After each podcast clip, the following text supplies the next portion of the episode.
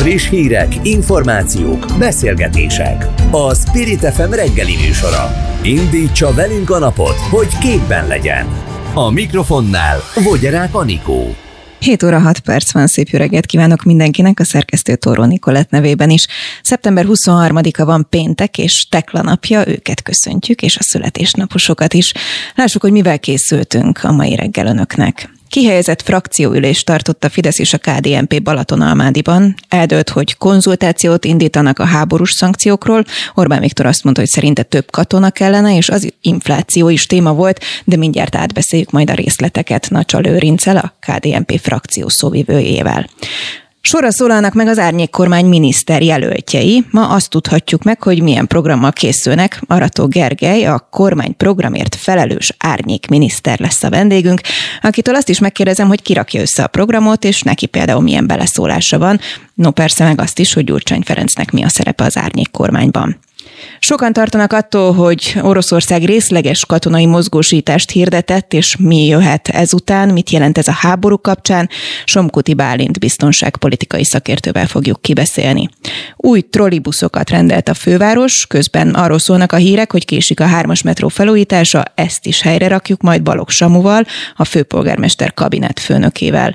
És az LNP szerint is hát készülni kell az őszi ülésszakra. Kanász Nagy Máté frakció vezető helyettes elmondja majd, hogy hogyan, hogy ők hogyan kér, készülnek, és megkérdezem azt is, hogy miért nem vállaltak szerepet a DK árnyék kormányában. Ez az első óra, tartsanak velünk. Spirit FM 92.9 A nagyváros hangja Kihelyezett frakcióülést tart a Fidesz és a KDNP Balatonalmádiban a migrációról, az ukrajnai orosz invázióról és következményeiről, az energiaválsággal kapcsolatos politikai feladatokról és a parlament őszi fél évéhez fűződő tennivalókról. A részletekről Nocsa Lőrincet, a KDNP frakció szóvívőjét kérdezzük. Jó reggelt kívánok! Jó reggelt kívánok! Jó reggelt Most kívánok! hallom is önt, jó reggelt! Szuper. Mi volt a legfontosabb téma? A legfontosabb téma nyilván a háború és az elszívázott brüsszeli szankciók miatt bekövetkező energiaválság, gazdasági válságnak az előjelei az infláció, a mostani gazdasági helyzet, ami most már nem csak azt tudjuk mondani, hogy Brüsszel elhibázott döntései miatt gyülekeznek a fekete felhők az európai gazdaság egén, hanem most már azt is tudjuk mondani, hogy az energiaválság és a gazdasági válság megérkezett Európába. Azon kell most dolgozni, hogy ne rogyassza térdre az európai gazdaságot azok a döntések, amelyek nem, nem helyesek és amelyek károsak az európai gazdaságra nézve. Mármint az nem helyes, hogy mondjuk szankciók vannak Oroszországgal szemben? Természetesen a, a ugye 11 ezer szankció van, jó sok szankcióról beszélünk. Én azt gondolom, és mi azt gondoljuk, és ez a frakciólésen is többször szóba került, hogy azok a jó szankciók, ami a szankcionált félnek ártanak, és nem a szankciót kivető félnek. Itt legfontosabb, a- amit azt látjuk, hogy nem helyes, az az energiát érintő szankciók, akár a lebegtetett szankciók, akár a már elfogadott szankciók, hiszen ezek sokkal jobban ártanak Európának, az európai gazdaságnak, az európai családoknak, mint a szankcionálni kívánt félnek, Oroszországnak.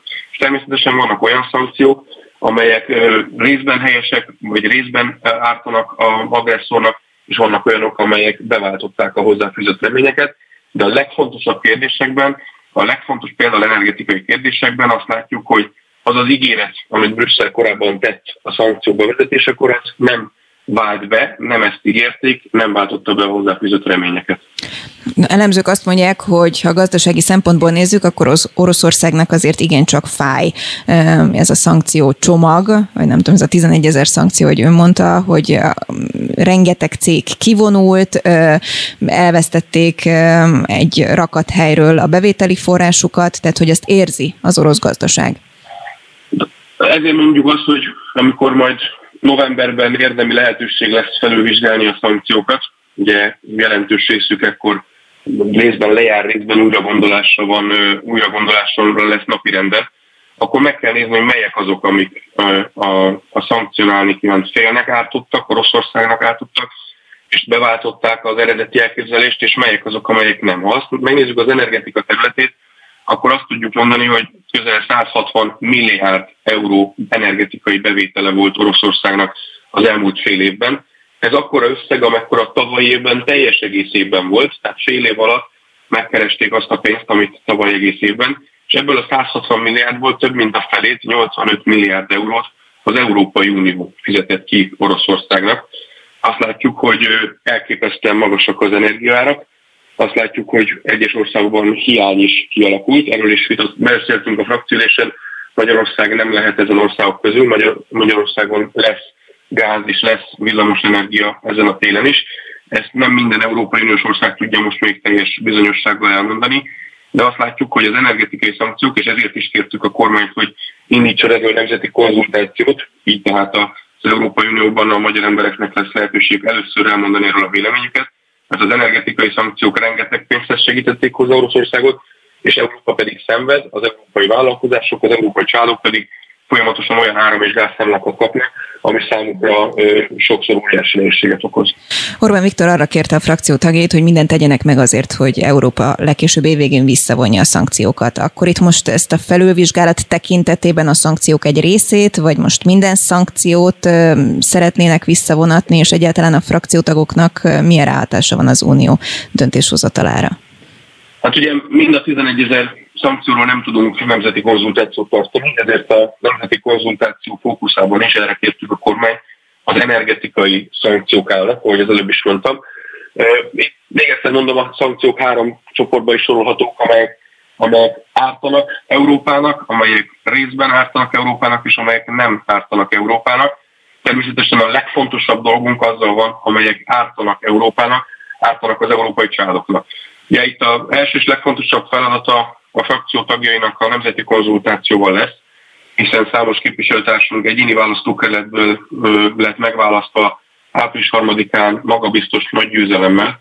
Így tehát az ő feladatuk elsősorban az ott élő emberek véleményének a kikérése a nemzeti konzultáció keresi, keretében, illetve számosan vagyunk olyanok, akik különböző nemzeti, nemzetközi szervezetekben vállalnak munkát. Én magam is a az Európa Tanács parlamenti közgyűlésének, vagy éppen a NATO parlamenti közgyűlésének is tagja vagyok. Ezeket a, de vannak képviselőtársaink az EBSZ-ből, vagy éppen a Visegrádi országok különböző fórumain. Itt mindent meg kell tennünk annak érdekében ezeken a nemzetközi fórumokon is, hogy egyrészt elmondjuk, hogy mi miért gondoljuk azt, hogy az energetikai szankciók ártanak Európának, és nem, nem jók a magyar családokat, az európai családokat és vállalkozásokat veszélybe sodorják másrészt pedig ezeken a nemzetközi fórumokon szövetségeseket kell ehhez, a, ehhez, a, ehhez az állásponthoz találni. Az a feladatunk, hogy minél több helyen, minél többször elmondjuk a véleményünket. Mikor indulhat ez a konzultáció, mikor lehet eredménye, és milyen hatással lehet, vagy milyen felhatalmazást kap a kormány egy ilyen konzultáció után? Ugye látjuk azt, hogy az elmúlt években a nemzeti konzultációk mindig általában vagy egy aktuális válságra, gondolok itt a pandémiára, a Covid járványra, vagy nemzeti sorskérdésekre elnyúltak. Ezek mind-mind olyan konzultációk voltak, amelyek az eredményének aztán a kormány, ezt az eredményt tudta a kormány képviselni a brüsszeli vitákban, a Strasburgi vitákban és bárhol máshol is, amelyek neki tudtuk vetni a hátunkat, és a magyar emberek, sok millió magyar ember véleményével tudtunk elmenni ezekre a tárgyalásokra. A technikai részletekre most nem tudok válaszolni, mert ez a kérés a frakciókban megfogalmazott, megfogalmazódott, ezt mi a frakciólésen a kormány elé tártuk, a kormány és természetesen a miniszterelnök ezt akceptálta, elfogadta és helyesnek gondolta, és a kormány feladata kidolgozza a részleteket, hogy mikor tud ez elindulni pontosan, hogy hány kérdés lesz a nemzeti konzultációban. Mi arra kértük a kormányt, hogy ezt minél hamarabb kezdődjön meg. Én azt remélem, hogy ebben, abban az ütemterben, amit majd a kormány kitalál, hiszen őt kértük meg az ő feladata ezt lebonyolítani, abban minél hamarabb el tud indulni a nemzeti konzultáció. Felmerül a kérdés, hogy ugye kétharmada van a kormányzatnak, miért van szükség arra, hogy megkérdezzék az emberek véleményét például egy ilyen kérdésben, no de pláne ugye sokan azt fogják firtatni, hogy most, amikor mindenen spórolni kell, akkor miért költ erre a kormányzat? Átvallással mondhatnám azt, hogy a, mi tényleg úgy gondoljuk, hogy a hatalom a népé. Ugye április harmadikán, hogyha megnézzük az választások időpontjában mi volt a helyzet, bár már volt háború, de közel sem álltak így az energiára. Ha azt mondjuk, hogy 100 egység volt a gázára április harmadikán, akkor most 600 egység, és azt mondjuk, hogy 100 egység volt a villamos ára április harmadikán, akkor most 400 egység. Nem ez a helyzet volt április 3-án az országgyűlési választásokon. Nem tudtuk, hogy ilyen energiárak lesznek, senki nem tudta, hogy ilyen energiárak lesznek. Egyetlen olyan elemzést, egyetlen olyan előrejelzést nem olvastam abban az időszakban, ami azt mondta, hogy a gáz akár 5-6 szorosára is föl tud menni, és óriási károkat tud okozni az európai gazdaságban. Ezért ez egy olyan helyzet, ahol döntési ponthoz fog érkezni az Európai Unió. Itt fontos, hogy a magyar emberek véleményét képviselve részt tudjunk venni ezekben a brüsszeli vitákban. Kocsis Máté azt mondta, hogy az önkormányzati vezetők azért vannak, hogy szükség esetén rossz híreket is közöljenek. Például azt, hogyha egy intézmény sporolás miatt be kell zárni. Ez azt jelenti, hogy kvázi áthárítja a kormány az önkormányzatokra azt a feladatot, hogy a rossz hírt ők közöljék egyesével a polgárok? Hát nézd, a, nézd a, a kormány, az állam az magán kezdte a spórolást. Az első hírek mindenféle, például önkormányzati intézményben zárás előtt azok voltak, hogy minden központi kormányzati intézményben 18 fok lesz a hőmérséklet, minden kormányzati intézménynek is ez vonatkozik a háttércégekre, nem csak a minisztériumokra, meg hivatalokra. 25%-os spór energiatakarékossági tervet kell végrehajtani, és leginkább a gázból, de 25%-ot kell spórolni a, a következő időszak folyamán. Tehát szerintem ezek egy ilyen helyzetben, amikor energiaválság van, amikor sok helyen energiahiány van, akkor ezek a lépések, ezek, ezeket a lépéseket meg kell tenni. Azért szeretnénk energiatakarékosságra bízhatni az állami cégeket, kormányzati intézményeket, hogy ne álljon be egy olyan helyzet, ami lehet, hogy számos nyugat európai országba fog állni, hogy valamiért nem lesz energia, vagy kifizethetetlen ára lesz az energiának.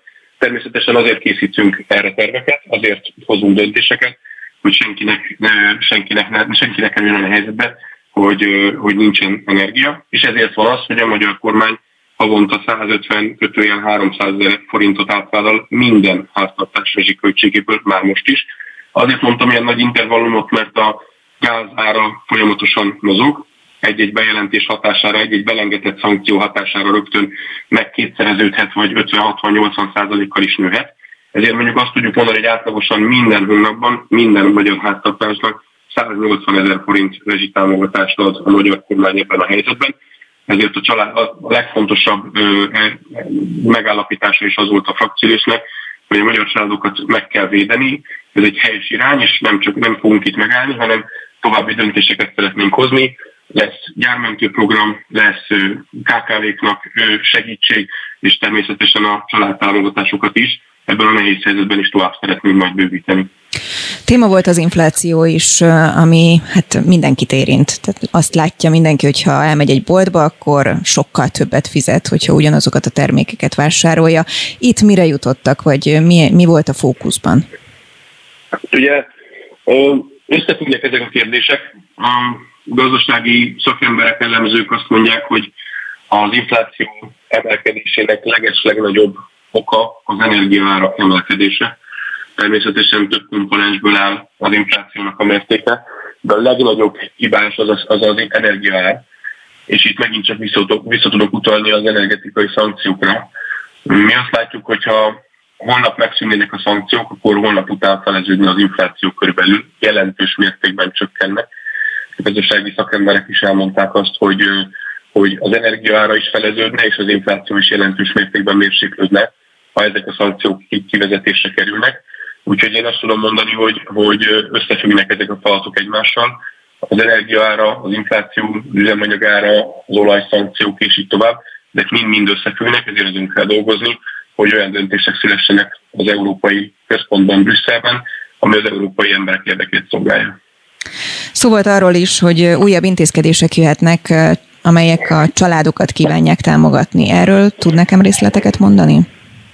Hát ugye most megszületett ez a ez a döntés. A frakcióink mindig azt képviselték, én azt gondolom, hogy nagyon helyesen, hogy a egyrészt nyilván világhírű, de, de, de talán egyedülálló családtámogatási rendszer, ami Magyarországon van, az soha ne egy statikus rendszer legyen, hanem mindig, minden évben az ország teljesítő képességéhez is függően, és, a, és, a, és az igényekhez, a, a, a közösségünk, a társadalmunk igényeihez mérten próbáljon meg bővülni, változni. Ezt láttuk, hiszen az elmúlt 8-10 évben minden évben volt új családtámogatási jelén, minden évben bővült a családtámogatások rendszer úgy, hogy mindig megmaradtak az előző már korábban bevezetett családtámogatások. Mi azt az igényt fogalmaztuk meg a frakciólésen, hogy ennek az útnak folytatódnia kell, és egy nagyon nehéz helyzetben az energiaválság és a gazdasági válság kellős közepén is fontosnak tartjuk a magyar családok védelmét, ezért fontos lenne, hogyha a jövő évben is tovább bővülhetnének január 1-től, akár négy-öt elemmel is tovább bővülhetne a családtámogatási rendszer. Ez az igény fogalmazódott meg, a mostani előttünk álló két-három hónap munkája lesz az a szakmai kabinetekben és a frakcióban, hogy kidolgozzuk azt, hogy melyek lehetnek ezek az intézkedések. Egyelőre ez az igény, ez a, ez a döntés született még csak meg, a részletek még nincsenek meg. Végszóra ugye mindeközben minden mindennel összefügg. Oroszország részleges mozgósítást hirdetett meg a héten. Sok orosz ugye pánikba esett, menekül el ezelől, de nyilvánvalóan a következő napokban, hetekben ez hatással lesz a háború alakulására is, ami a szomszédunkban van.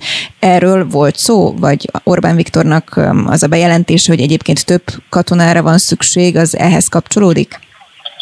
Ugye miniszterelnök úr ehhez kapcsolódó mondata nem újdonság. Évek óta folyik egy haderőfejlesztési program, évek óta növeljük a honvédségnek a létszámát. Hát és ott is emberhiány van, mint mindenhol.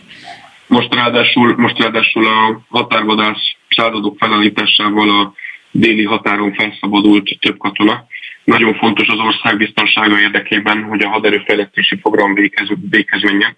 De nekünk a legfontosabb célunk az a béke azon kell dolgozni diplomáciai eszközökkel is. Most például a köztársasági elnök asszony és a külügyminiszter úr is New Yorkban tartózkodik az ENSZ közgyűlésen a béke előmozdítása érdekében, hiszen a, visszatérve a szankciókra, amikor Brüsszelben előterjesztették a szankciós csomagokat, akkor az volt az ígéret, hogy ezek a szankciók villámgyorsan térdre fogják készíteni Oroszországot, és el fogják hozni a békét. Most, amit ön is mondott mozgósítással kapcsolatban, a mostani fejlemények nem a béke irányába mutatnak, ami én azt gondolom, hogy nagyon sajnálatos, és ezért mondjuk azt, hogy felül kell vizsgálni a szankciókat, és ezért mondjuk azt, hogy az Európai Uniónak olyan döntéseket kell hoznia, amely a minél hamarabbi tűzszünetet, és aztán a minél hamarabbi béketárgyalásokat segítik elő, mert azt gondolom, hogy mindenkinek ez kell, hogy legyen az érdeke, ezért arra kérjük a többi európai országot is, hogy a béke szószólói legyenek mi hamarabb ebben a helyzetben, és az elhozhatja a megoldást és a háború végét. Nacsa Lőrinc, a KDNP frakció szóvivője. Nagyon szépen köszönöm, hogy a rendelkezésre. Köszönöm a lehetőséget. Spirit FM 92.9 A nagyváros hangja új trollibuszokkal gazdagodik a fővárosi járműpark. A BKK összesen 48 trollibuszt rendelt. Az első tegnap már megérkezett Budapestre. Úgy tudni, az új járművek akadálymentesek, légkondicionáltak, és legalább 4 kilométert önjáró üzemmódban is képesek megtenni. A telefonnál Balogh Samu városvezető, a főpolgármester kabinetfőnöke. Jó reggelt kívánok! Jó reggelt kívánok! Mikor járhatnak vele a közlekedők? Hát ugye most az első érkezett meg abban a 48-ból, amit még tavaly rendeltünk meg. Itt van már Budapesten, épségben, tehát minden rendben volt első ránézésre, de ilyenkor minden új jármű esetében van egy egy-két hónapos próbaidőszak, amikor tesztelik a kollégák, hogy minden jól működik-e, és még idén közlekedhetnek vele a budapestiek is. Miért van szükség ezekre a trollibuszokra? Hát szerintem nem kell magyarázni senkinek Budapesten, hogy egyik legfontosabb közösségi közlekedési fejlesztés az, hogy a járműveket megújítsuk. Budapesten egyébként európai színvonalban is nagyon jó a közösségi közlekedésnek a állózata, a sűrűsége, tehát hogy milyen közel vannak mondjuk megállók az embereknek a lakhelyeihez. A legnagyobb probléma, amivel előre kell lépnünk, az a járműparknak a helyzete, tehát hogy új trollibuszok, új buszok, villamosok érkezzenek, ezért nagyon fontos, hogy 48 ilyen vadonatúj, modern, légkondicionált, alacsony padlós trollibusz érkezik. Körbejárta a sajtót az a Karácsony Gergely szerint félreértésen alapuló hír, hogy az M3-as metróvonal felújítása csúszik, de ő azt mondja, hogy ütemterv szerint halad. Helyre rakná ezt nekünk, hogy mi volt ez a félreértés, és mi van valójában? Ütemterv szerint halad, tehát következő év elején elkészül a, a második negyed évnek az elejére a metró. Ez azt jelenti, hogy májustól a terveink szerint véget ér minden forgalomkorlátozás, az lehetett talán félreérthető, hogy a korábbi tervekhez képest néhány állomást idő előtt át tudunk adni. Tehát ez azt jelenti, hogy lépcsőzetesen már januártól is több állomást használhatnak majd a budapestiek. Márciustól egy újabb lépcső következik, akkor már a teljes szakaszon járnak a metrók, csak lesz két olyan állomással áthaladnak, mert ott még zajlik a felújítás, és várhatóan májusra készül el az összes állomás, az összes alagút szakasztal együtt, akkor már teljes értékű lesz a metró, csak a, annyi változás volt a korábban kommunikáltakhoz képest, hogy idő előtt már januárban átadhatunk két újabb állomást. Sokszor beszéltünk már arról, amióta hír ugye a rezsicsökkentés csökkentése, hogy a fővárost hogyan érinti ez, és hogy próbál túlélni. Ez érinti nyilvánvalóan a közösségi közlekedést is. Szó volt arról is korábban, hogy ugye próbálnak új szerződéseket kötni, de ez nem megy zöggenőmentesen. Hol tartanak mindebben? Kell a közösségi közlekedés kapcsán átszervezni és spórolni a fővárosnak? Mi semmiképpen nem gondoljuk, hogy az a megoldás, hogy akkor egy-egy a budapestiek számára fontos közszolgáltatásba szorítsunk meg. A jelenlegi helyzetben akkora a probléma, amit nem lehet megoldani ilyen kisebb-nagyobb beavatkozásokkal. Mindenképpen egy kormányzati segítségre van szükség. Az, hogy Budapestnek a 2021-eshez képest a mai árak szerint jövőre prognosztizálható energiafelhasználása tízszeresére emelkedik, ami meghaladja az egyetlen adóbevételünknek az összegét, ez nyilván nem egy kifizethető összeg, ezért mindenképpen kormányzati beavatkozásra van szükség, és egyébként ez nem is feltétlenül jelent földtől elrugaszkodott kérdéseket, mert például, hogyha az önkormányzatok a paksi áramnak a, a valódi bekerülési költségét szeretnének beáramot, akkor ez egy hatalmas segítség lenne az önkormányzatoknak. Akkor jól értem, hogy igazából baj van, de meg fog oldódni? Mert a kormányzatnak mindenképp bele kell majd ebbe nyúlnia? Hát, hogy a kormányzat megoldja, akkor meg fog oldódni, igen, de ez, ez nem Budapest problémája, ez az egész ország problémája. Ugye jól látszik a, a hírekből, hogy minden önkormányzat hasonló uh, problémákkal néz szembe, ezt valóban kormányzati beavatkozásokkal lehet kezelni. Hát Kocsis Máté pont azt mondta egyébként a frakcióülésen, hogy az önkormányzati vezetők azért vannak, hogy szükség esetén rossz híreket is közöljenek. Akkor itt gondolom a fővárosra is gondolt. Hát akkor beszélgessen Cserpalkovics polgármester úrral, Kocsis Máté, hogy mennyire oldhatóak fel ezek a, a problémák a kormányzati eszközökkel. Nyilvánvalóan látszik, hogy a hogy ez a válság ez pártpolitikától mentesen minden települést érint, pedig azt jelenti, hogy országos megoldásokra van szükség.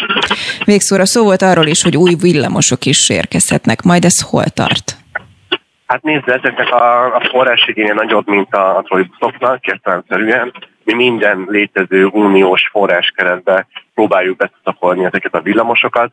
Ugye itt két probléma van, eddig a kormány minden budapesti projektet kizárt azokból a forráselosztási mechanizmusokból, amelyek rendelkezésre állnak a közlekedésfejlesztés terén, másrészt pedig a kormány még nem együttött meg a bizottsággal sem, tehát hogy megint csak tudom, hogy ez sokszor unalmas, de de a kormány kezében van a, a megoldás, de reméljük, hogy meg fog oldódni, és Budapest fejlődik tovább. Bocsánat, itt a, a háttérzajokért, én éppen azon a vadonatúj 83M jelű autóból, trollibuszon közlekedem, amit most nemrég indult el Budapest legújabb trollibuszon, itt a Józsefvárosban, és pont olyan vadonatúj trollibuszon közlekednek itt, mint amilyen most fog érkezni a következő hónapokban Budapestre, és ezért hallhatták itt a, a hallgatók a háttérzajokat, és egyébként egész sokan vannak azért ez egy Aggódom, hogy nincsen körülöttem. Ez egy csodálatos helyszíni tudósítás volt így a végére. Igen. Köszönöm Balogh Samunak, a főpolgármester kabinetfőnökének. Jó utat, szép napot! Köszönöm, jó napot! Friss hírek, információk, beszélgetések. A Spirit FM reggeli műsora. Indítsa velünk a napot, hogy képben legyen. A mikrofonnál Vogyerák Anikó. Vladimir Putyin elnök az ukrajnai háború miatt részleges katonai mozgósítást hirdetett. A mozgósítás pánikot váltott ki, Oroszország több részén tüntettek. Úgy tudni, hogy több tucat embert vettek őrizetbe. A lengyelek már készülnek rá, hogy a részleges mozgósítás miatt orosz polgárok indulnak meg az Európai Unió felé. A helyzetről Somputi Bálint biztonságpolitikai szakértővel beszélgetünk. Jó reggelt kívánok! Jó reggelt kívánok! Én úgy tűnik, hogy nagyon sok orosz állampolgár pánikba esett, menekülnek Törökország felé, és ahogy hallhattuk, akár Lengyelország felé is. Sőt, van olyan szakértő, aki azt mondja, hogy ez a 300 ezres szám, ami a behívást érinti, ez sokkal nagyobb is lehet. Mi történik? Gyakorlatilag az orosz fél által különleges katonai műveletnek nevezett ukrán hadjárat egy olyan pontra jutott, ahol a bevetett erőknek a elégtelen volt egyértelművé vált, ugye ezt az orosz vezetés sem tagadhatta tovább, és ennek a helyzetnek egyébként, annak a helyzetnek, amit már nagyon régóta követelnek az orosz társadalom többségét kitevő nacionalisták, ennek a helyzetnek a megoldására született ez a részleges mozgósítási terv, aminek a következményét látjuk most a médiában. Mindeközben friss hír, hogy az ukránok újabb településeket foglaltak vissza az Oszkil folyó túlpartján, hogyha minden igaz és jól olvasom. Ez azt jelenti, hogy, hogy igazából ők még most jól haladnak, hogyha lehet egyáltalán így fogalmazni egy háború kapcsán? Mit jelenthet ez a mozgósítás a következő időszakban? Bontsuk szét a kérdés. Az első fel az orosz katonai vezetés úgy döntött, hogy a megindult ukrán támadás túlerejét látva védhető vonalakra vonja vissza az erőit. Ezek jellemzően egyébként vagy kiépített állások, mint Hersonnál délen, illetve a középső részen Zaporizse környékén, vagy pedig olyan területek, ahol a folyók védik ezeket az állásokat. Ez az, egy, az egyik, ez az Oszkil folyó volt Harkovnál északon. Az, hogy át tudtak törni a folyónak egy jelentős eredmény, különösen úgy, hogy egy ilyen típusú védelem áttöréséhez általában tüzérségi és légi fölényre van szüksége, mert az ukránok egyébként jellemző módon nem szoktak rendelkezni. Úgyhogy ez mindenképpen egy jelentős fegyvertény.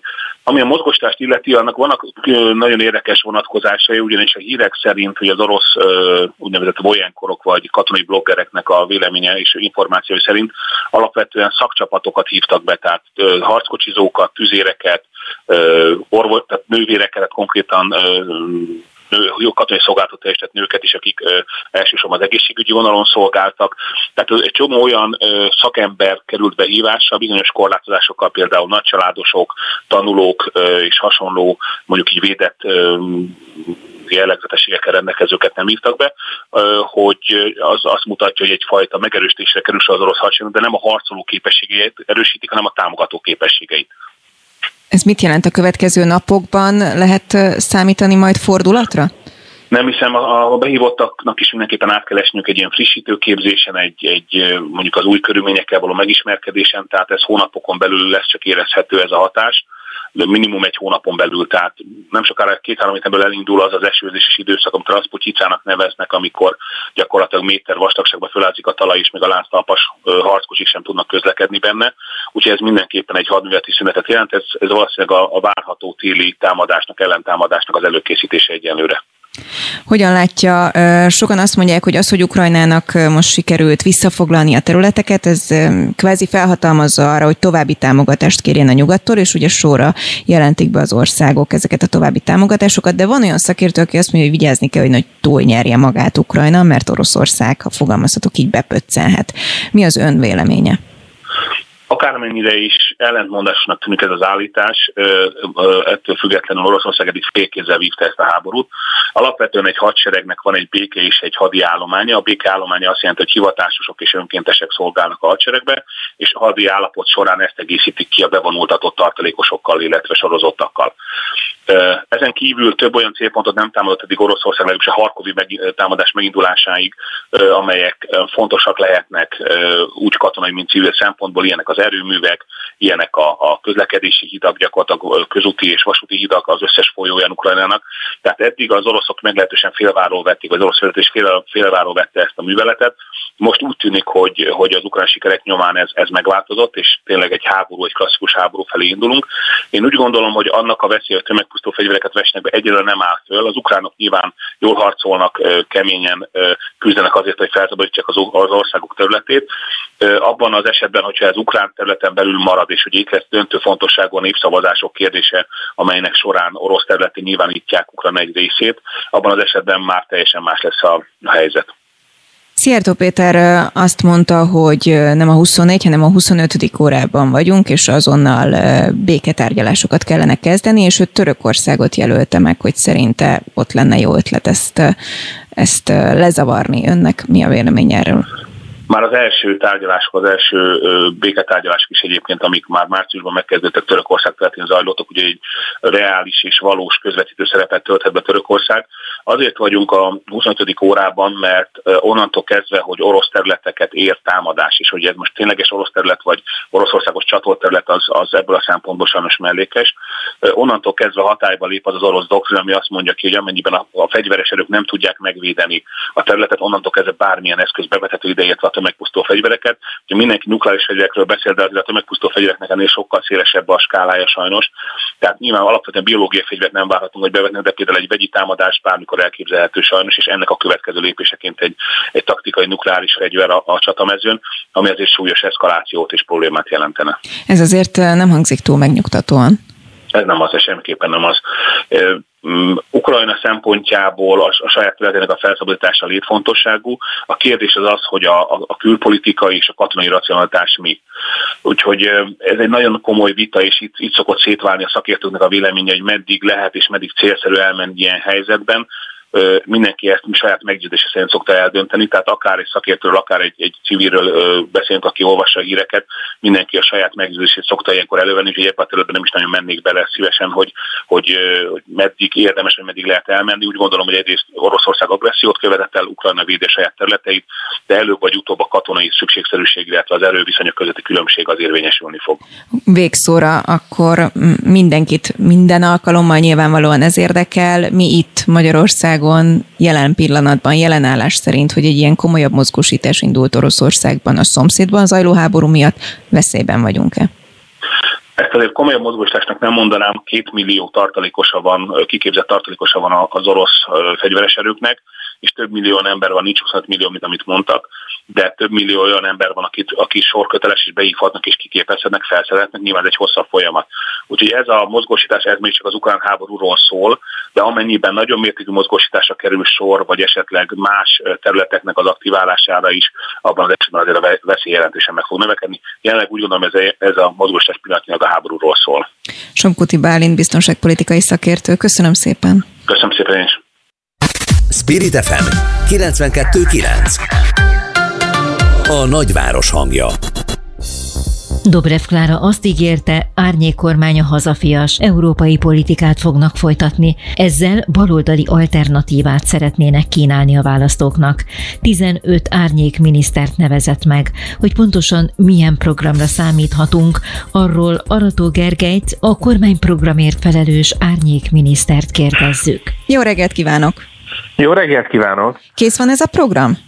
De hogy van kész? Hát az árnyék kormánynak a dolga az, hogy megalkossa ezt a programot. A kiváló miniszter kollégák fogják kidolgozni az egyes ágazatokra vonatkozó e, programokat. Természetesen nem egyedül, hanem egyrészt egy szakértői körnek a támogatásával, másrészt pedig az adott területnek a civil szervezeteivel, érdekképviseletével folyamatosan egyeztetve.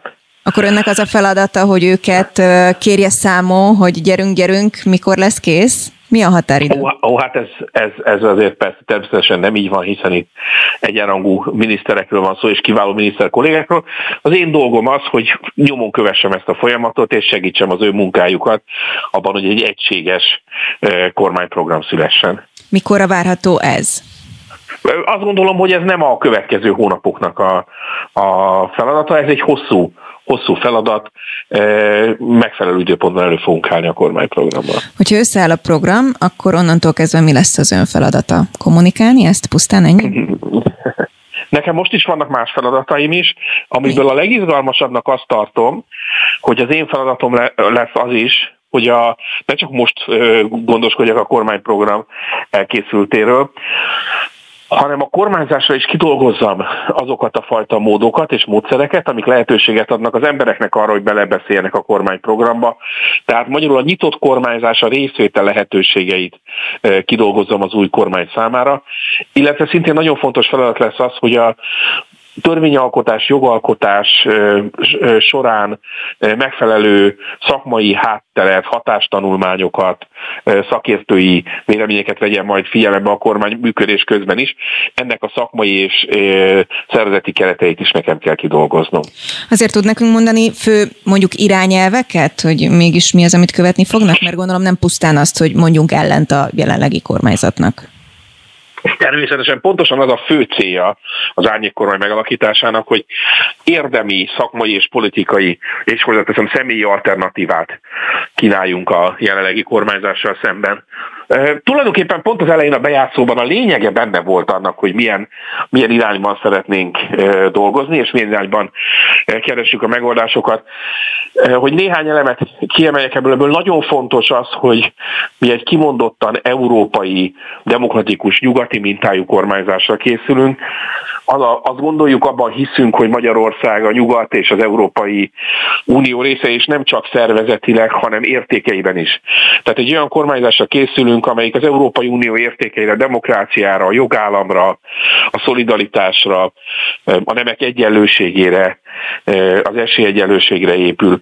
A másik ilyen nagyon fontos eleme ennek a kormányzásnak az, hogy kimondottan egy baloldali karakterű kormányprogramon dolgozunk, egy olyan kormányprogramon, amelyik csökkenti azokat a egyenlőtlenségeket, amelyek a magyar társadalomban az elmúlt évtizedben fölhalmozottak, amelyik esélyt és reményt kínál a nyugdíjasoknak, vagy a, a, a munkavállalóknak, a, a családosoknak akkor is, hogyha ha nem a gazdagok közé tartoznak, hanem a nehezen élő küzdködő emberek, emberek közé. És végül egy harmadik dolog nagyon fontos, hogy nagyon hisz Dobrev Klára és az egész kormány abban, hogy a be kell befektetni.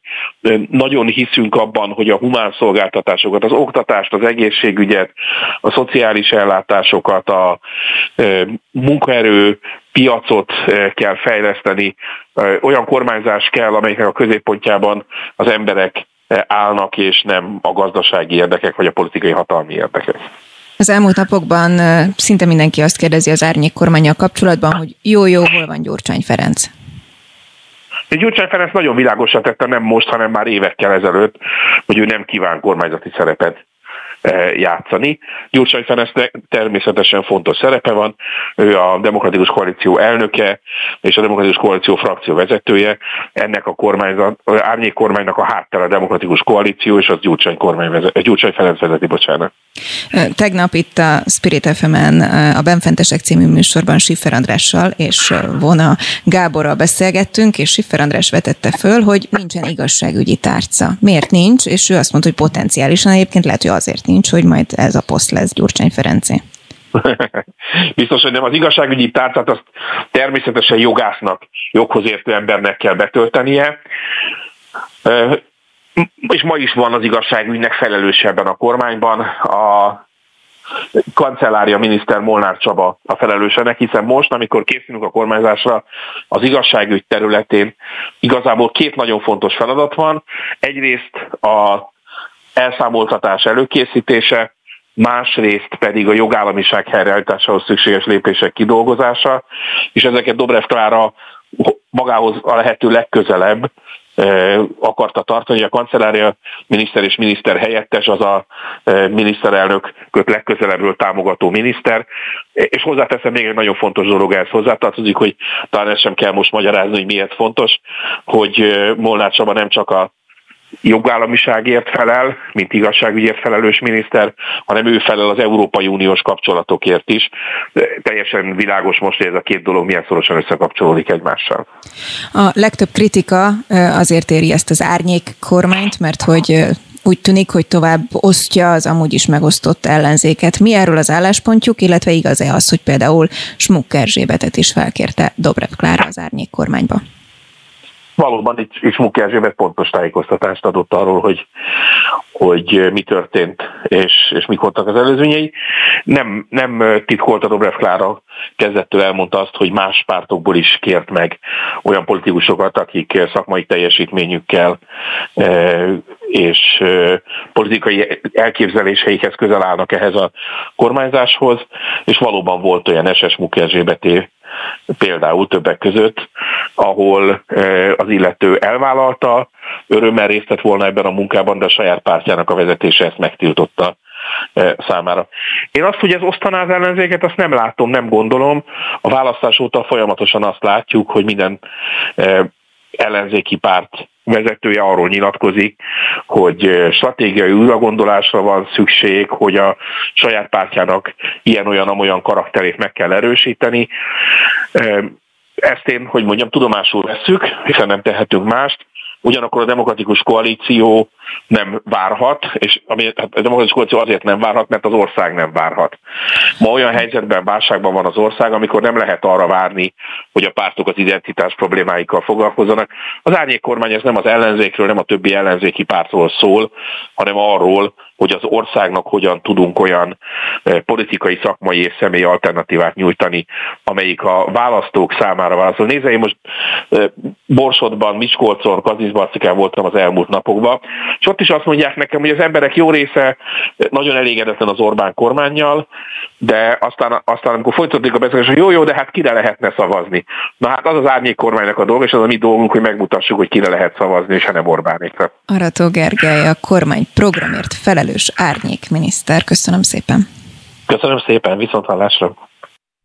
Spirit FM 92.9 A nagyváros hangja olyan kormányban, ami megadóztatja a napelemeket, tiltja a szélenergia használatát, és semmit nem tett azért, hogy Magyarország fenntartható pályára álljon, hangzott el az LMP sajtótájékoztatóján. Az őszi ülésszakban azt szeretnék megmutatni, hogy az LMP a zöld alternatíva. A telefonnál Kanász Nagy Máté, az LMP frakció vezető helyettese. Jó reggelt kívánok! Jó reggelt kívánok mindenkinek! És hogyha megengedi előtt, azért reagáljon nekem egy mondatot az előző beszélgetésre, amit úgy tudom, hogy hallott így a végén, ugye az LMP kapcsán kérdeztem rá arra, hogy az árnyék kormányba felkérték Smuk Erzsébet, tehát igaz, hogy megtiltotta az LMP azt, hogy ő ebben részt vegyen? Én úgy tudom, hogy valóban volt egy döntés, hogy ebben nem veszünk részt, ugyanakkor itt tényleg arról van szó, hogy mi úgy gondoljuk, hogy nem a pozíciókat kell most osztani, hanem alapvetően a tartalmi kérdésekre és a megoldásokra kell koncentrálni. Például, hogy az előttünk álló időszakban az energiaválságra, klímaválságra, kibontakozó szociális válságra milyen megoldásokat adjunk. Erről beszéltünk egyébként tegnap Ungár Péterrel valóban. No, milyen megoldásokat kínálnak? Ugye azért vagyunk nagyon nehéz helyzetben, mert a kormánynak lett volna egy bő évtizede, hogy felkészüljön egyébként arra a válságra, amit nagyon jól, sajnos nagyon jól lehetett látni, hogy be fog következni, hiszen mindenki tudja azt, hogy az energiahordozókból egyre kevesebb van, ezeket felhasználtuk, elfogyasztottuk, és egyre drágábbak lesznek. Persze az igaz, hogy a jelenlegi orosz-ukrán konfliktus, a, a putyini agresszió ront ezen a helyzeten, de mégis fel lehetett volna erre készülni. Energetikai beruházásokra és a megújuló energiák felhasználására gondolok. Nyilván ezt nem lehet egyik évről a másikra átállítani egy ország energiafelhasználását, vagy leszigetelni több millió ingatlant, de azt gondoljuk, hogy ez sosem késő, és ha ezt már ma elkezdeni a kormány nagyívű programokat indítani ez ügyben, akkor itt egy-két éven belül mégiscsak komoly eredményeket lehetne elérni. Tehát a megoldás az, hogy természetes módon csökkenjen az energiafelhasználásunk, például úgy, hogy nem fűtjük orosz gázzal a magyar utcákat, mert elindult egy olyan mindenki számára elérhető szigetelési program, ami csökkenti mondjuk az energiafelhasználást egy adott háztartás adott ingatlan esetében. No igen, ez lett volna a kérdésem, hogy miből, amikor mondjuk éppen uniós támogatásokra várunk, és hát ha ki mondjuk, ha nem, de megszorítások vannak, hogyha beruházásokról van szó. Egyrészt erre valóban lehetne uniós forrásokat költeni, és az elmúlt időszakban is lehetett volna. Itt az elmúlt évtizedről beszélek. Másrészt viszont mindig van a költségvetésben azért egy olyan mozgástér, hogy amikor baj van, akkor azért lehessen költeni azokra a programokra, amik kihúznak minket a bajból. Valóban ez nem olcsó, ezek több ezer milliárd forintos programok, de hát hogyha szükség van rá, akkor el kell kezdeni egyébként ezt a költést. Mi azzal számolunk, hogy egyébként ebben a parlamenti ciklusban, ha most itt a ciklus elején ezt a kormány elkezdené, akkor, akkor sok százezer lakóingatlant lehet leszigetelni, ami azt jelenti, hogy nagyon komolyan lehetne visszafogni az országnak a gázfogyasztását, és ez nem csak azt jelenti, hogy kevesebb gázt fogyasztunk, kevésbé függünk a putyini Oroszországtól, hanem azt is jelenti, hogy mivel kevesebb gázt használunk, ezért klímavédelmi szempontból is komoly előrelépés lehetne elérni. Tehát nagyon-nagyon sok szempontból van ennek pozitív hatása, ha ilyen zöld intézkedéseket teszünk. Végszóra a frakcióülésen, a Fidesz frakcióülésén eldőlt, hogy nemzeti konzultációt indítanak majd a háborús szankciókról. Mi erről az LNP álláspontja? Az nagyon érdekes, hogy a kata adóztatás megváltoztatásáról nem volt konzultáció, a rezsiemelő politikáról nem volt konzultáció, a megújuló energiák használatáról nem volt konzultáció. Szerintem egyébként mondjuk zöld ügyekben egyébként nagyon is meg kéne kérdezni a magyar lakosságot, például mit gondolnak arról, hogy 2016 óta az Orbán kormány tiltja Magyarországon újonnan a szélerőművek üzembe helyezését, tehát gyakorlatilag a szélenergiát betiltották. Mi a véleménye a lakosságnak a szigetelési programokról, a napelem telepítés programjáról? Én inkább erről érdeklődnék, ahelyett, amit a kormány most megint kitalált kvázi pótcselekvésként. Kanász Nagy Máté az LNP frakció vezető helyettese. Köszönöm a beszélgetést. Köszönöm szépen. Friss hírek, információk, beszélgetések. A Spirit FM reggeli műsora. Indítsa velünk a napot, hogy képben legyen. A mikrofonnál Vogyerák Anikó. 8 óra 6 perc van egészen pontosan. Köszöntöm azokat, akik most csatlakoznak, és azokat is, akik velünk vannak már egy órája. Lássuk, hogy a hátralévő időben milyen témáink vannak. Úgy tűnik az infláció évvégéig nő, a Magyar Nemzeti Bank pedig jelezte, hogy újabb határozott kamatemelés várható, sőt, sokan már recessziót, technikai recessziót emlegetnek, hogy mit jelent ez pontosan, és milyen a gazdasági helyzet, mindjárt átbeszéljük Büttl Ferenc közgazdásszal. Kína és Törökország továbbra is párbeszédet sürget Moszkva és Kijev között. Erdoğan török elnök arról beszélt, hogy a háborúnak soha nem lesz győztese, közben Szijjártó Péter is Törökországot javasolná a béketárgyalásokra. Szalai Máté szakértőt kérdezem majd a törökök szerepéről. Hetente kellene autómentes nap, ezt mondja a levegő munkacsoport, megkérdezem majd tőlük, hogy mennyire tartják ezt elképzelhetőnek a mai Magyarországon. És nehéz helyzetbe kerültek az állatvédők, melyhelyek is a rezsicsökkentés csökkenése miatt. Az adás végén erről a témáról is fogunk majd beszélni. Spirit FM 92.9 A nagyváros hangja a hazai infláció évvégéig emelkedő pályán halad, de egyre közelebb vagyunk a tetőzéshez, mondta Virág Barnabás, a Magyar Nemzeti Bank alelnöke. Közölte, jövő héten újabb határozott kamatemelés várható. Egyes vélemények szerint technikai recesszió felé tart a magyar gazdaság. Hogy milyen gazdasági helyzet várható ősszel, arról Bütül Ferenc közgazdászt, a Megújuló Magyarországért Alapítvány kuratóriumi elnökét kérdezzük. Jó reggelt kívánok! Jó reggelt kívánok! Kérem, hogy tegye helyre nekünk először ezt a technikai recessziót, hogy ez mit jelent egyébként pontosan? A technikai recesszió az azt jelenti, hogy a közgazdászok akkor mondják azt, hogy egy gazdaság recesszióba került, hogyha egymást követő két negyed évben is csökken a gazdaság teljesítménye, tehát az adott negyedéves GDP-k egymást követő két negyed évben eh, negatív irányban változnak. Ugye ez, ez még nem jelenti azt, hogy akkor az egész év gazdasági teljesítmény is negatívba fordul, ezért szokás megkülönböztetni és mondani azt, hogy igen, hát előfordulhat, hogy technikai értelemben recesszióba kerül egy gazdaság, tehát mondjuk a az idei év negyedik negyedéve és a következő év első negyedéve, vagy a következő év első negyedéve és második negyedéve negatív növekedést mutat, de aztán a következő év harmadik negyedéve és negyedik negyedéve, hogyha pozitív növekedést mutat, és az átlag összességében pozitív lesz, akkor a következő évben, 2023-ban valóságos recesszióról nem beszélhetünk. Mit jelent a gyakorlatban egy recesszió? Ez azt jelenti, hogy csőd közelbe kerül egy állam? Nem, a recesszió az arra vonatkozik, hogy negatív gazdasági növekedés van, tehát nem többet termel, vagy nem ugyanannyit termel, ugye az érus növekedés az, amikor ugyanannyit termel egy gazdaság, a GDP-t, hogyha tekintjük, mint mutatószámot e tekintetben, az szokott mérvadó lenni, ugyanannyit termel, mint előző évben, akkor van a nulla növekedés, hogyha többet termelünk, mint az előző évben, akkor pozitív, és hogyha kevesebbet termelünk, mint a megelőző időszakban, akkor negatív a növekedés, negatív a változás, és ennek a, ennek a megnevezésére szolgál ez a fogalom, hogy recesszió.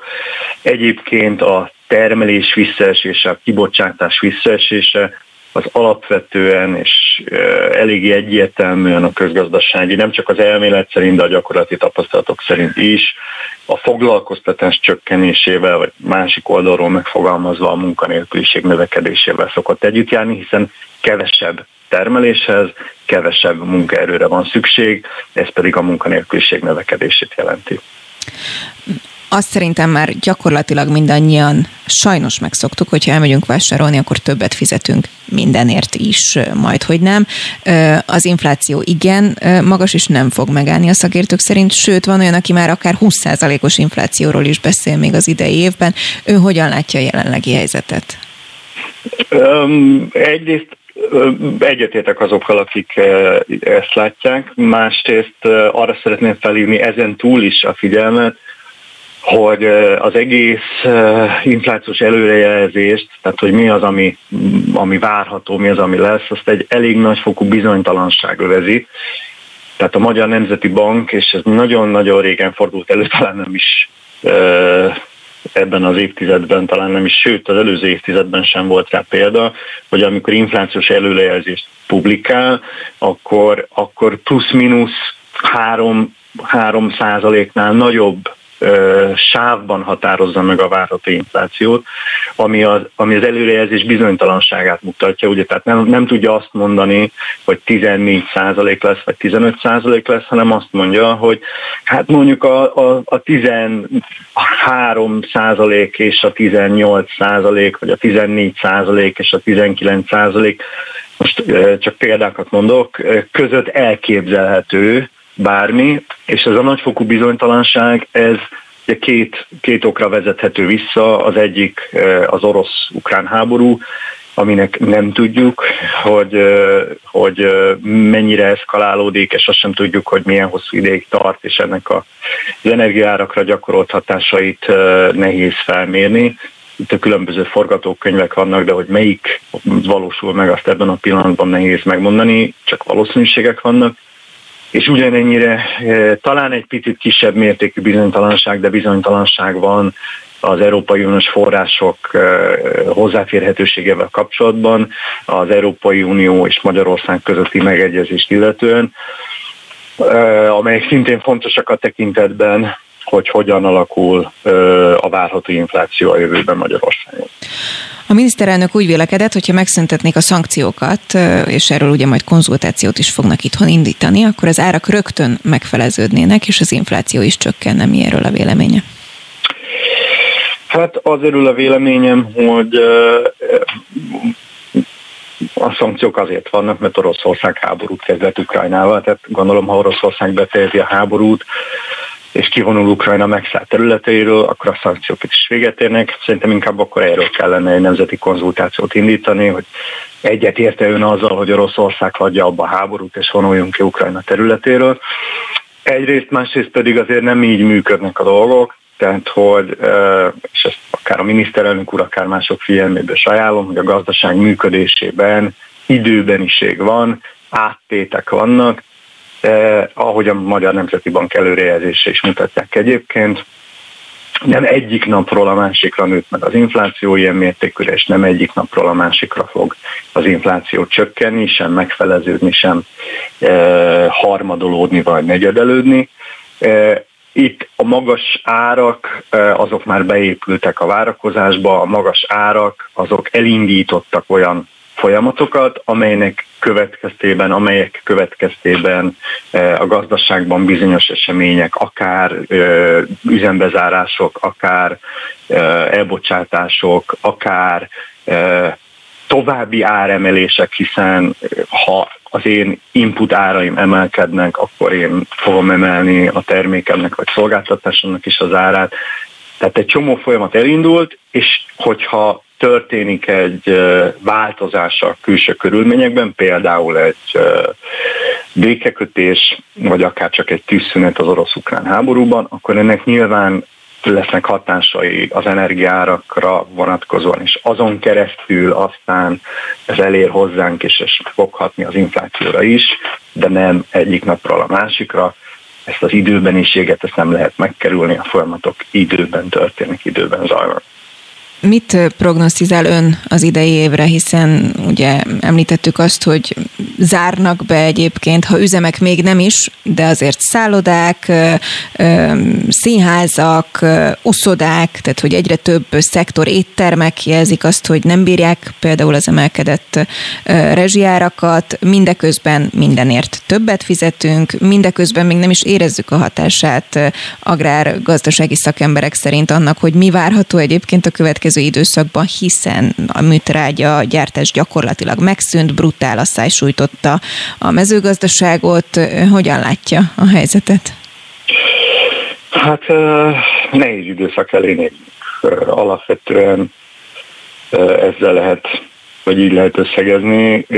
Azon lehet vitatkozni, és ezt a közgazdászok meg is teszik, hogy mekkora lesz a hatás, hogy milyen mértékű lesz akár a életszínvonal csökkenés, akár a reálbér csökkenés, akár a visszaesés mértéke, hogy megmarad-e akár a következő évben azért 0% felett a teljes éves gazdaság növekedés vagy sem, de az biztos, hogy nehéz idők jönnek, és hogy az is biztos, hogy a lakosságnak, a háztartásoknak egy jelentős része az úgy vág neki, úgy néz elébe ezeknek a nehéz időknek, hogy nincsen számottevő megtakarítása, nincsen olyan pénzügyi háttere, nincsen olyan tartaléka, amihez nyúlni tudna.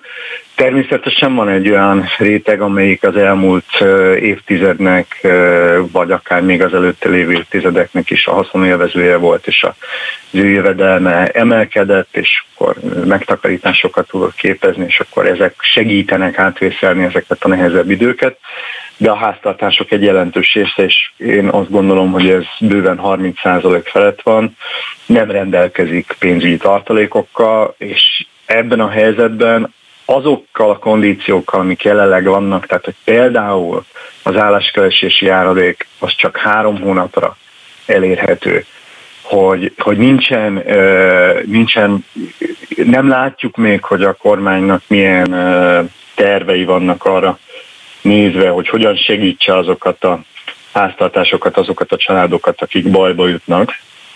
Hát így nehéz időkre lehet számítani, mondom különösen annak az egyharmadnak, vagy akár 40 százaléknak, akiknek nincsen számottevő megtakarítása, ami segíthet átvészelni. Végszóra arra van magyarázat, hogy miért Magyarországon az egyik legdurvább az élelmiszerinfláció, hiszen hogyha csak a kenyérárát veszük, ugye 66%-kal drágább, mint egy évvel korábban, és azt mondják, hogy a második helyen Észtország, Litvánia van 33%-os emeléssel. Mi az oka annak, hogy nálunk ennyire durva ez a helyzet? Hát erről az agrárpiaci szakembereket kellene elsősorban megkérdezni. Én azt gondolom, hogy ennek részben, részben az az oka, hogy a, a, túl az időjárás, tehát amit említett is az asszály, aminek egyébként még nem érezzük annyira a hatását, de az elmúlt évek időjárása sem volt annyira kedvező egyébként ilyen tekintetben, de hogy én azt gondolom, hogy a, a, az élelmiszeripar e, is, akár csak egyébként azért elég sok területen a magyar gazdaság, hát elmulasztotta az elmúlt években azt az átállást, ami, a, ami az energiaintenzív működésmódról, a kevésbé energiaintenzív működésmódról átállás lehetett volna. Hogy másképp is talán értetőben fogalmazok egy kicsit, az élelmiszeripar is, akár csak más területek Magyarországon túlságosan biztos volt és túlságosan számított az olcsó orosz gázra és ez most visszaüt. Bötül Ferenc közgazdász, a Megújuló Magyarországért Alapítvány kuratóriumi elnöke, nagyon szépen köszönöm. Én is köszönöm, minden jót. Spirit FM 92.9 A nagyváros hangja Kína és Törökország továbbra is párbeszédet sürget Moszkva és Kiev között. Erdoğan török elnök arról beszélt, hogy a háborúnak soha nem lesz győztese, és egy tisztességes béke folyamatnak sem lenne vesztese. A török-orosz viszonyról Szalai Máté, a Velencei Káfoszkári Egyetem kutatójával beszélgetünk. Jó reggelt kívánok! Jó reggelt kívánok! Amikor elindult ez a részleges mozgósítás, ugye arról szóltak a hírek, hogy pánikszerűen menekülnek az oroszok, például Törökországba, mert oda vízummentesen mehetnek. Így van ez? Abszolút így van. Most én is megnéztem a, a, a repjegyadatokat, tehát hogyha valaki Moszkvából akar utazni Ankarába, Izmirbe vagy Isztambulba, tehát a török nagyvárosokba, akkor láthatóan brutálisan megdrágultak a, a járatok, tehát ilyen, ilyen 1000 dollár feletti, akár 1500 dollár értékű repjegyeket is lehet vásárolni. Hát ez azt mutatja, hogy hatalmas a kereslet, és hát nem ritkán ezek a, a járatok nem néhány órás járatok, hanem 13 akár 20 órás járatok, hiszen mondjuk át kell szállni valahol, és ennek ellenére úgy látszik, hogy az orosz állampolgárok veszik ezeket a jegyeket mire számíthatnak a törökök, vagy az oroszok, akik Törökországba mennek, hiszen, vagy nem tudom, gondolom, hogy, hogy logikus lenne, hogy így utánuk nyúlhat Oroszország, vagy onnantól ők nem mehetnek vissza egy ideig Oroszországba? Ez egy jó kérdés. Én azt gondolom, hogy az orosz állam jelenleg nem bír annyi kapacitással, hogy utána nyúljon azoknak a mindennapi orosz állampolgároknak, akik menekülnek az országból. Mondjuk hozzá lehet azt is tenni, hogy akik most Törökországba vagy, vagy más az oroszok számára megközelítő országba mennek, például Szerbiába, Albániába vagy Georgiának a megszállt részeire, ők nem feltétlenül azért mennek oda, mert a mozgósítás elől menekülnek, vagy ellenzéki érzelmének vagy nem támogatják a háborút. Nagyon sok orosz oligarha, vagy, vagy hát ahogy is mondjam szépen a gazdaságaiknek a tagjai érezték azt, hogy a nyugati szankciók hatására ki kéne menekíteni a tőkéjüket Oroszországból, és ebből a szempontból a török piac egy, egy ideális helyszín lehet, hiszen Törökország nem alkalmaz szankciókat. Oroszország számára, ugye Törökországnak is maga, megvannak a maga gazdasági problémái, ezért jelenleg nem annyira drága a piac, mindezek miatt egy ideális célpont lehet. Ráadásul van egy ilyen szabály Törökországban, hogyha valaki 400 ezer dollár értékű befektetést létesít a, a, a török ingatlan piacra, tehát vesz egy, egy nagy házat, vagy, vagy, vagy hasonló dolgba fektet be, akkor, akkor török állampolgárságot tud kapni. Ugye ez, ez elég csábító a török elit számára. Ezzel élnek is?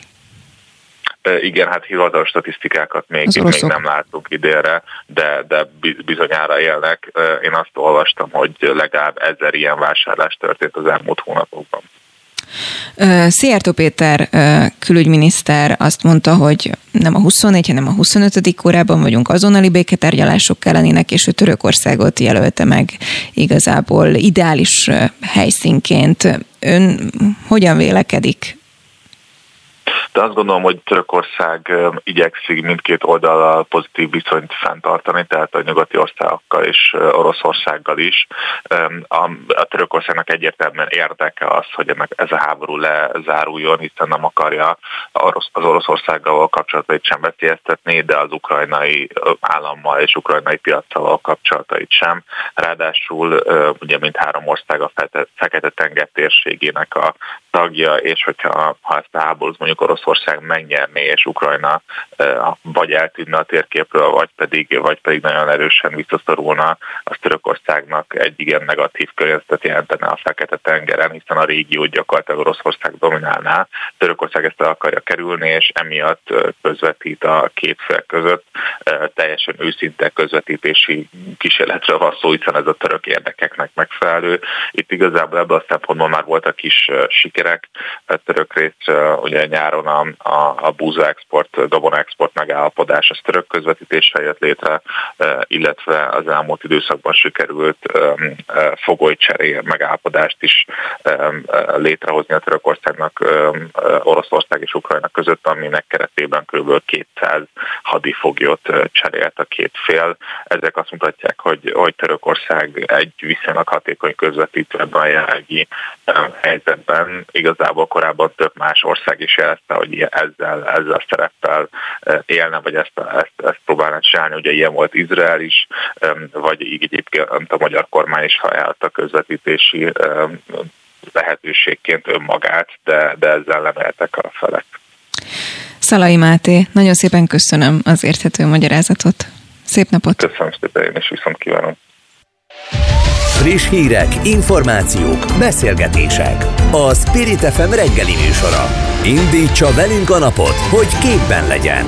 A mikrofonnál Vogyerák Anikó.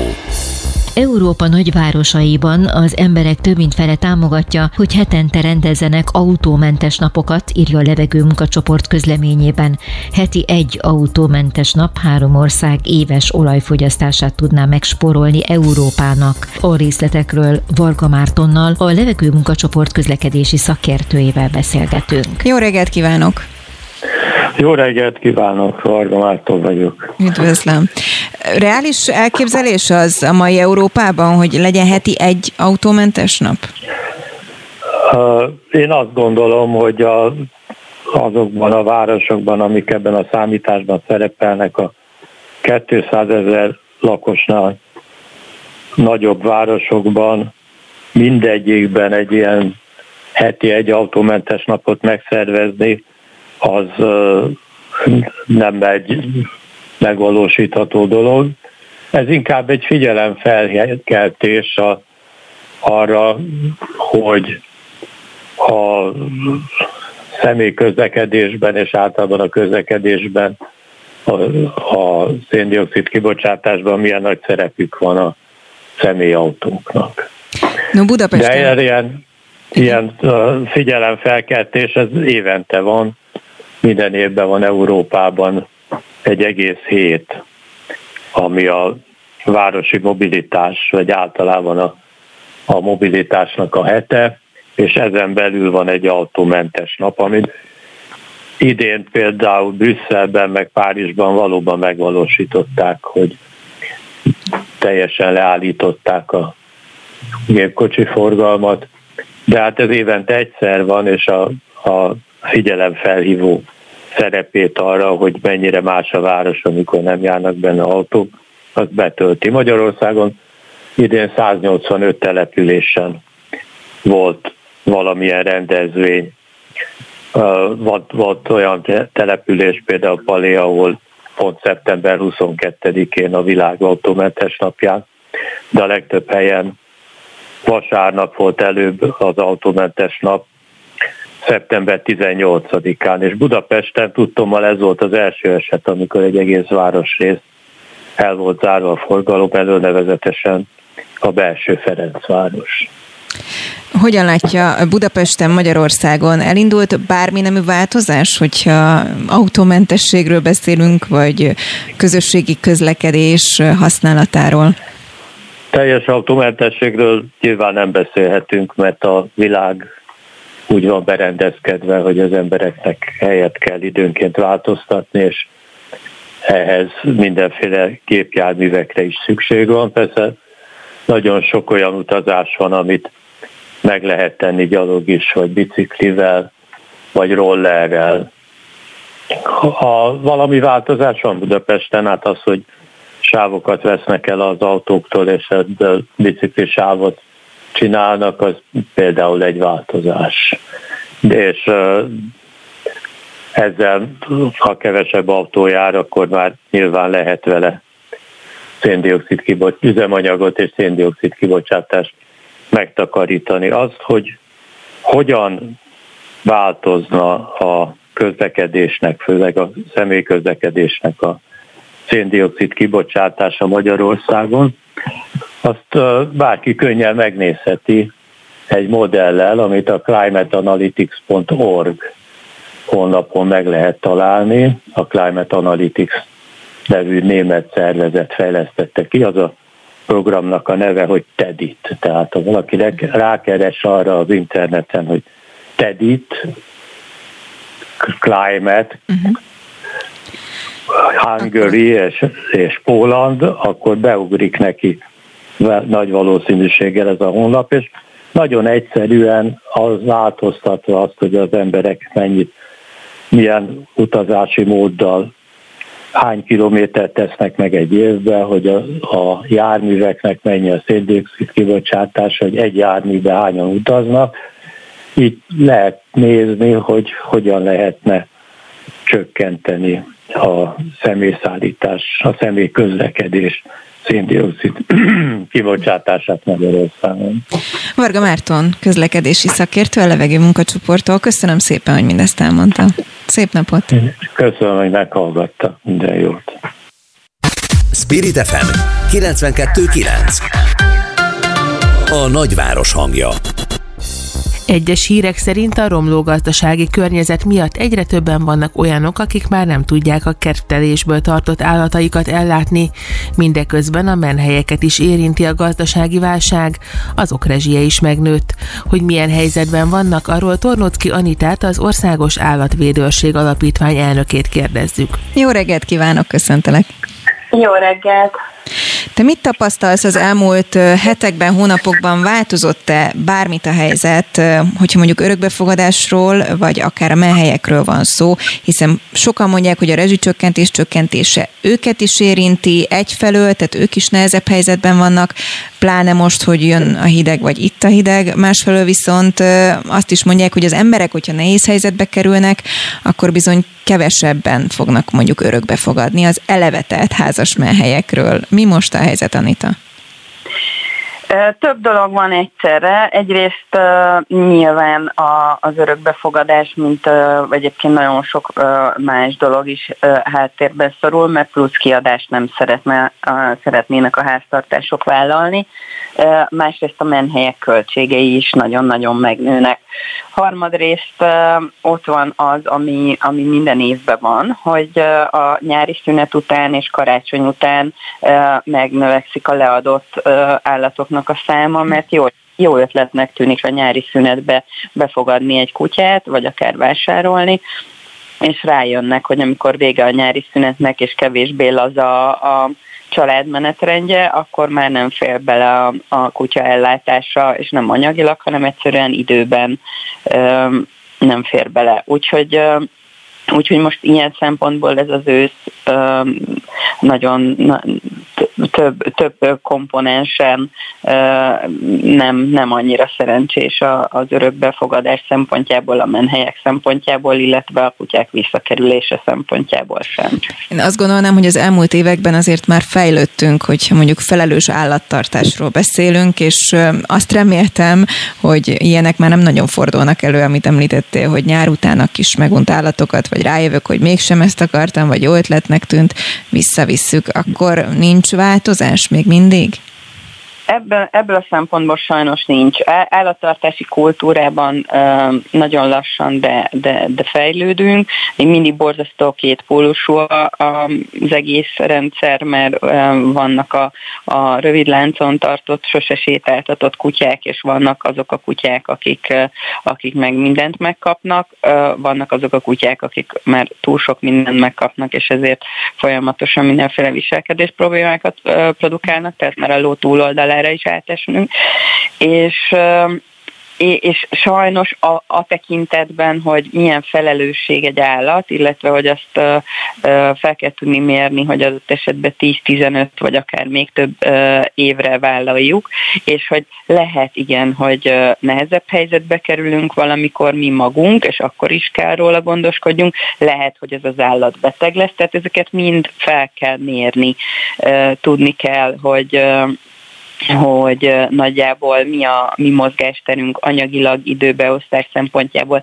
Nem kell azt elhinni, hogy majd a gyerek fogja sétáltatni, mert lehet, hogy nyáron még fogja sétáltatni, mert több a szabad ideje, meg ott az újdonság varázsa, de aztán jön a szeptember, amikor majd külön órák vannak, meg edzés van, és amúgy is iskolába jár, és nem fogja sétáltatni. Tehát arra nem szabad hagyatkozni, és nagyon sokan ezt teszik.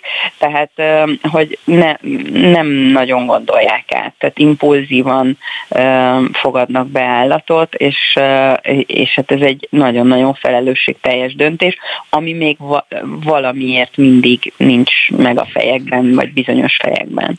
Az Országos Állatvédőség Alapítvány honlapján látom, hogy van egyébként kifejezetten ilyen oktatás is a felelős állattartásról.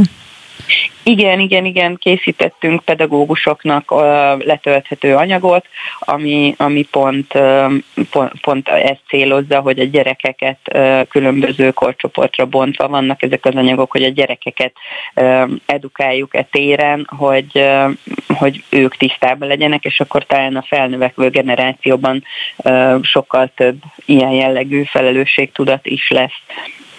Te hogyan látod a következő időszakban, ami hát gazdaságilag senkinek sem könnyű, mi a legnagyobb kihívás, és akkor nézzük mindkét oldalt, mondjuk az örökbefogadóknak, vagy akik ezen gondolkodnak, és aztán majd nézzük meg, hogy így a menhelyeknek mi. Azt gondolom, hogy az, aki, aki nem tudja bevállalni a, a, a kutyát azért, mert, mert tehát ingadozik, hogy be tudja vállalni a kutyát, hogy meg lesznek az anyagi keretek, az inkább ne vállalja be, mert ő is sérül ebben, és a kutya is sérül ebben a, a történetben, hogyha a kutya visszakerül. Tehát nem, nem érdemes. A kutya ugyanolyan, mint egy gyerek, hogy néha lehet, hogy tüske megy a lábába, lehet, hogy hasmenése lesz, lehet, hogy köhögni fog, és ezek mind-mind plusz költséggel járnak, hiszen a, kutyatartás az nem egy alacsony költségvetésű dolog, hogyha az ember tényleg felelősséggel csinálja, és, és elviszi orvoshoz, amikor az indok indokolt.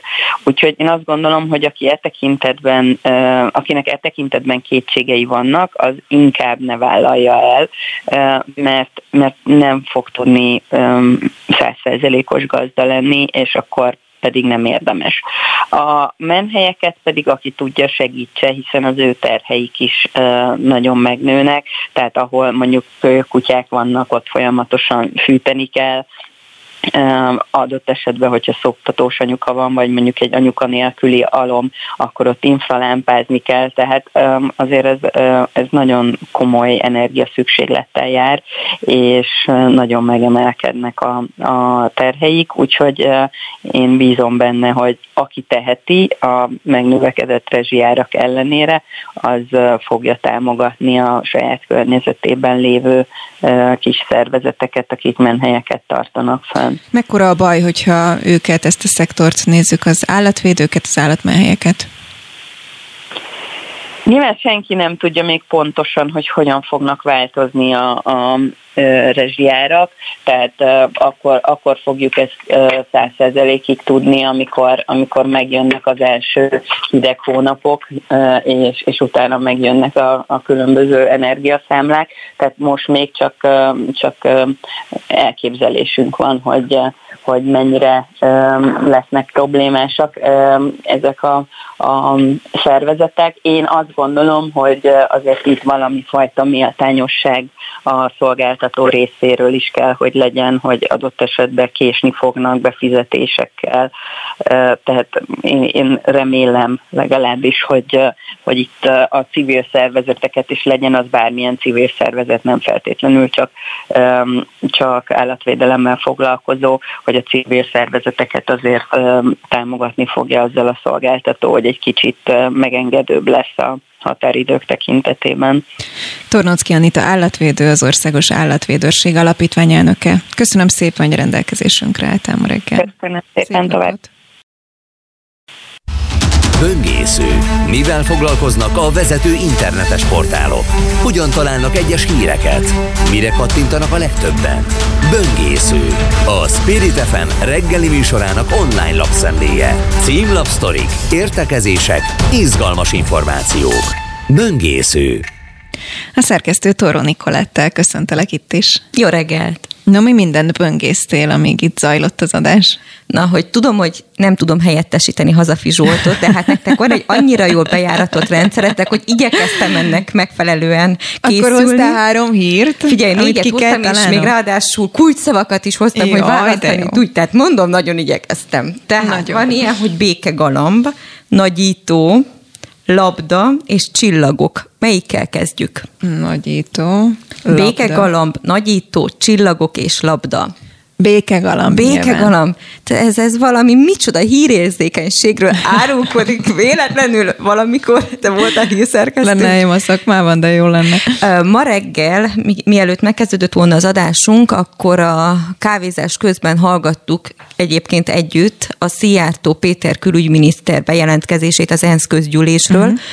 Itt a külügyminiszter arról beszélt, hogy beszélgetett és tárgyalásokat folytatott az orosz külügyminiszterrel, Szergej Lavrovval.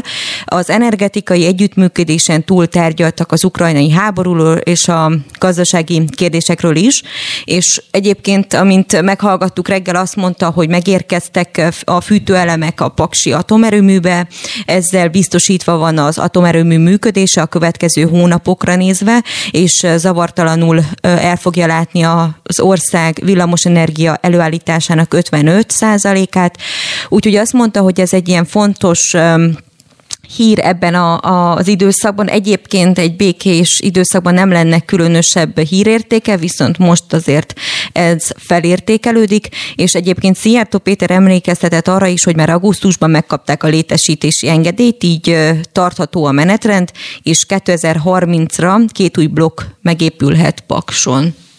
Hát ezt majd nyilván sokan fogják hát ellenezni, meg hát az erős kérdés, hogy egyébként a, a háborúról mondjuk mit tárgyaltak, mert arról nem sok mindent tárolt a Szijjártó Péter. Hát annyit, annyit mondott, vagy annyit ismertetett, hogy a négy napos találkozó alatt nem esett szó béketárgyalásokról, és hogy a, a többi kollégája, a többi ország képviselője nem kezdeményezett tárgyalásokat az orosz külügyminiszterrel, és azt is mondta egyébként Szijjártó, hogy lehet, hogy otthon majd az ellenzéki képviselők, megmondó emberek, vagy az ellenzéki sajtó képviselői azt mondják, hogy ő minek találkozott, de hogy ő most sokkal fontosabbnak tartja azt, hogy béke legyen, mert hogy ez majd be fog gyűrűzni a magyar hát Én lehet, hogy ezzel kezdtem volna, hogy te Szergej, figyelj már. Na mindegy, lapozzunk, nem mi tárgyaltunk vele, a csillagok csillagok. Hát képzeld, hogy itt az Európai Unió zászlajának csillagai jutottak eszembe, és ezért adtam ezt a szót.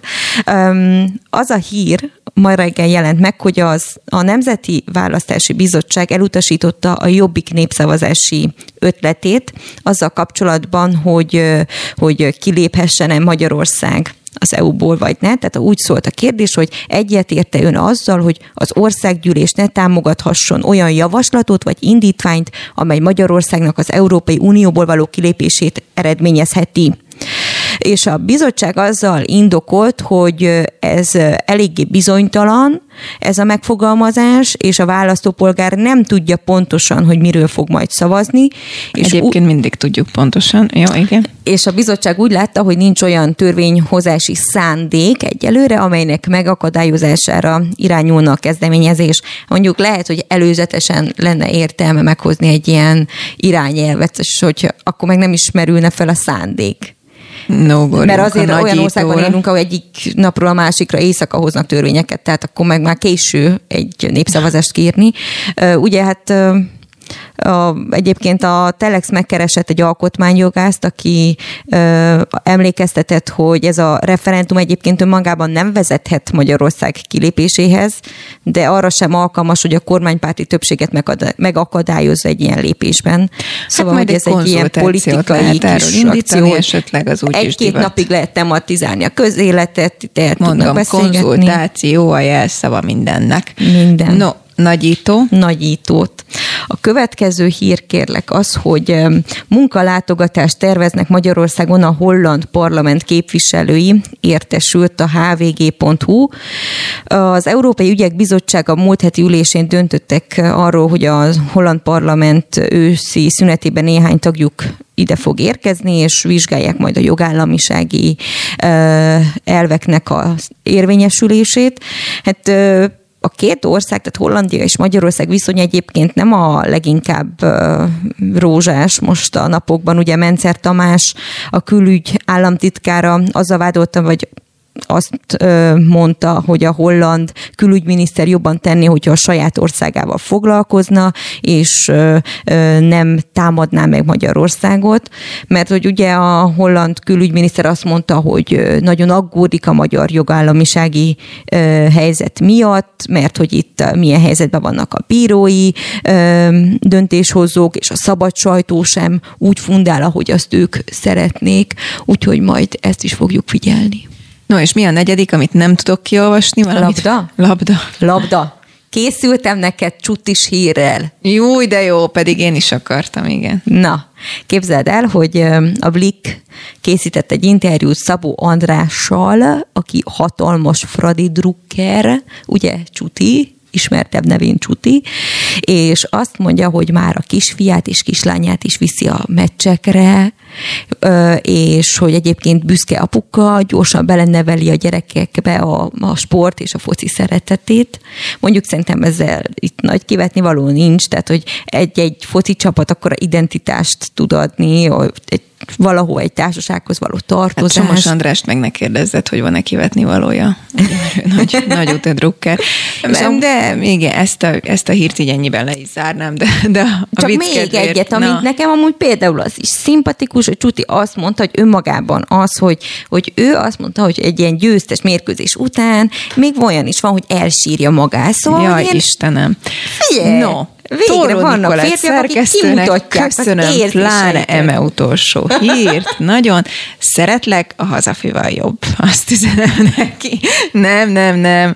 De remélem Várjuk hallgatott, hazafi hallgatott Zsolt. hazafi Zsolt szerkesztünk minket. Legyen nagyon-nagyon szép hétvégéjük. Én Bornami Szelőrinc technikus, és Tóró Nikolett szerkesztő nevében is nagyon szépen köszönöm a figyelmüket. Ne feledjék, ma lesz még editor, és este hétkor pedig az Ostromban várom majd önöket. Szép napot!